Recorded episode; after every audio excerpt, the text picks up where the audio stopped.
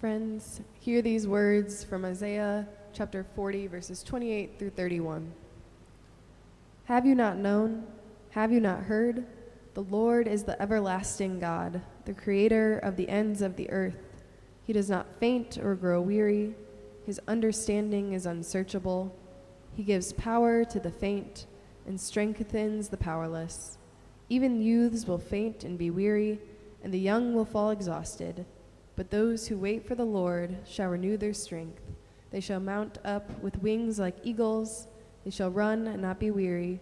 They shall walk and not be faint. This is the word of the Lord. Let's pray. Holy God, thank you for your word. I pray that you would open our ears and our eyes and our hearts to the message you have for us today. In the name of Christ, we pray. Amen. Have you ever fainted? I have come close several times, but only fully fainted one time. It was a doozy, though. This was a few years ago now, and it was in a very stressful season of life.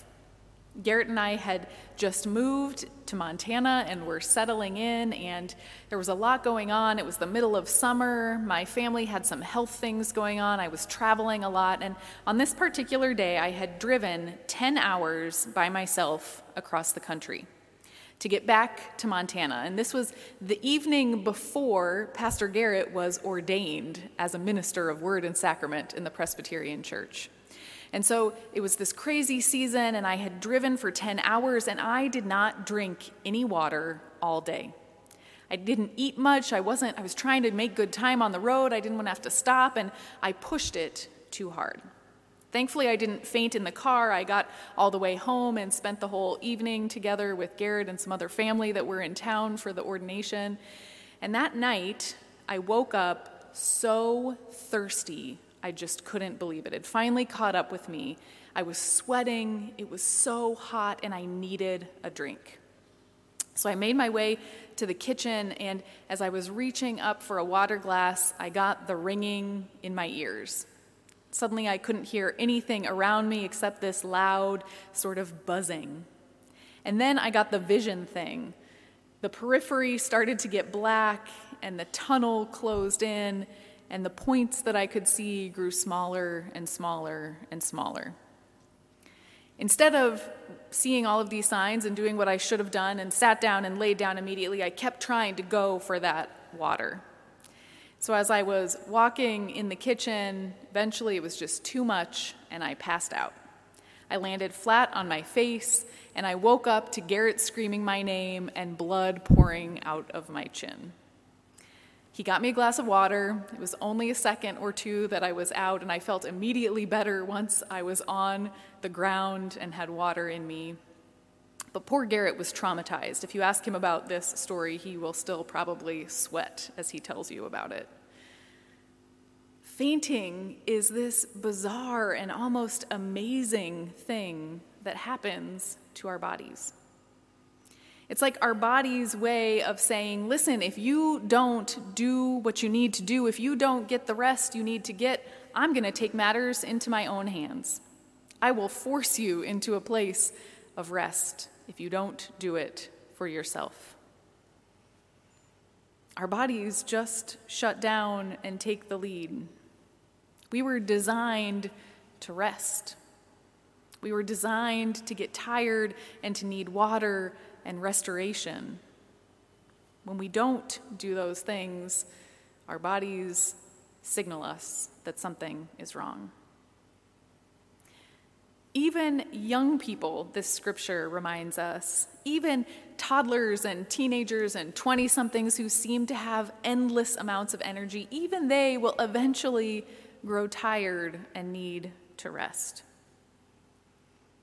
We were not designed to do it all, or to be machines that constantly produce and put out. We will all get tired and weary and have times when we are just powerless. At this point in the book of Isaiah, the prophet is speaking to people at the end of a long and exhausting period of exile. They've been in Babylon and they are feeling weary and tired. They wonder if God still exists. They think that God might have abandoned them, and they wonder if the Babylonian gods are actually more powerful than their own. They begin accusing God of leaving them for dead. At this point in the history of the people of God, as they come to the end of their time in Babylon, their ears are ringing and their vision is beginning to tunnel closer and closer to a point. They're trying to figure it all out and are running themselves ragged. I think that the time period we find ourselves in right now is actually very similar. As we find ourselves coming out of this pandemic, there's a lot of angst and exhaustion and messages of anxiety. We're seeing labor shortages. Convenient restaurants and stores that we're used to being open 24/7 are suddenly not able to be staffed, and they're closed. We're seeing supply chain problems, things that are back-ordered for months and months and years, and things that are completely out of stock, and we can no longer get anything we want overnight. In fact, if you've watched or read the news recently, you have heard some of these messages of anxiety. If you haven't bought and sent your Christmas presents yet, you might be too late. Between labor shortages and supply chain problems and the mail being slow, you have to get on it right now. Go, go, go. Our quick and convenient ways of life that we've gotten so used to are being challenged. And on top of that, re-entry into society at the end of this pandemic is so hard. We're re-engaging with the things that we used to be involved with before everything shut down, and many of us are realizing we can't keep up with the pace that we used to have. It is exhausting. It seems like society as a whole is at this point, in that moment right before you faint, when your ears are ringing and your vision narrows, and we collectively need a glass of water and a seat. In this season of exhaustion and anxiety in Babylon, the prophet speaks a particular message. The prophet speaks words of comfort and hope, reminding the people that are spiritually and emotionally exhausted that there is a bigger picture and that there is a God that holds it all. Have you not known? Don't you remember? The Lord is everlasting. God created absolutely everything. This God never faints or grows weary. This God understands everything. These are the truths that you can rest in. It gives me this picture in my mind of Mary, the sister of Martha, sitting at the feet of Jesus, listening to him teach even when there was work to do. Even when there was food that needed prepared, even when there were guests that needed to be tended to, even when there was work to be done. Resting is resistance. You might remember earlier this summer, Pastor Garrett spoke about something called the Nap Ministry. And this incredible organization that understands the power of rest. And they call rest a tool for community healing and see rest as a form of resistance that's connected with racial and social justice issues. I encourage you to look them up and check them out if you have not already. The Nap Ministry. We live in a world of productivity. I've noticed recently a trend with Garrett and I that at the end of the day we'll ask one another, "How was your day?"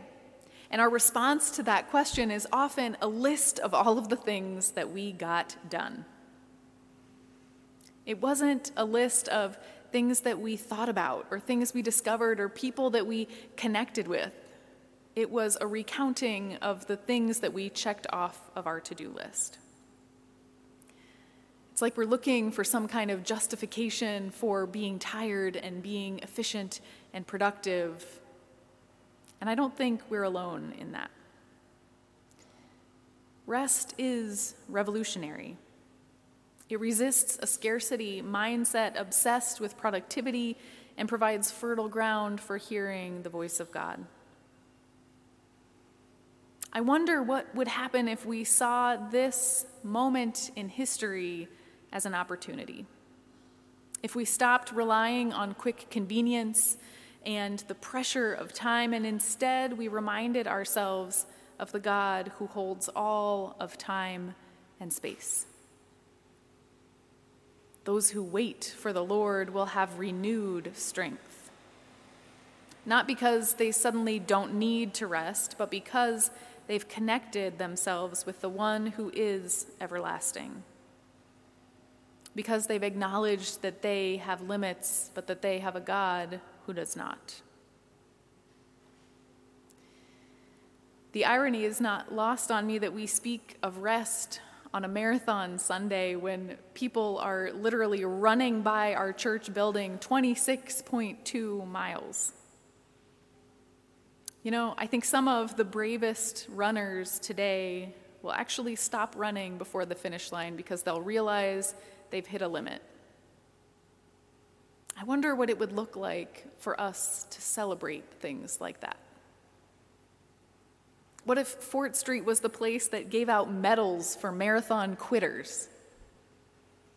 What if we celebrated sabbaticals more than we celebrated promotions?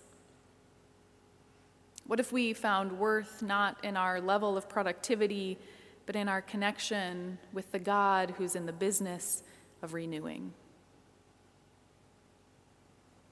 Do you not know? Have you not heard? Our God holds all of time and space. You are more than what you get done. So take a breath and rest in the God who loves you just as you are. Let's pray. God of renewal and life, show us a way forward in our weariness. Remind us that we are more than what we do, what we accomplish, that we are enough because we belong to you. It's in the name of Jesus Christ we pray. Amen.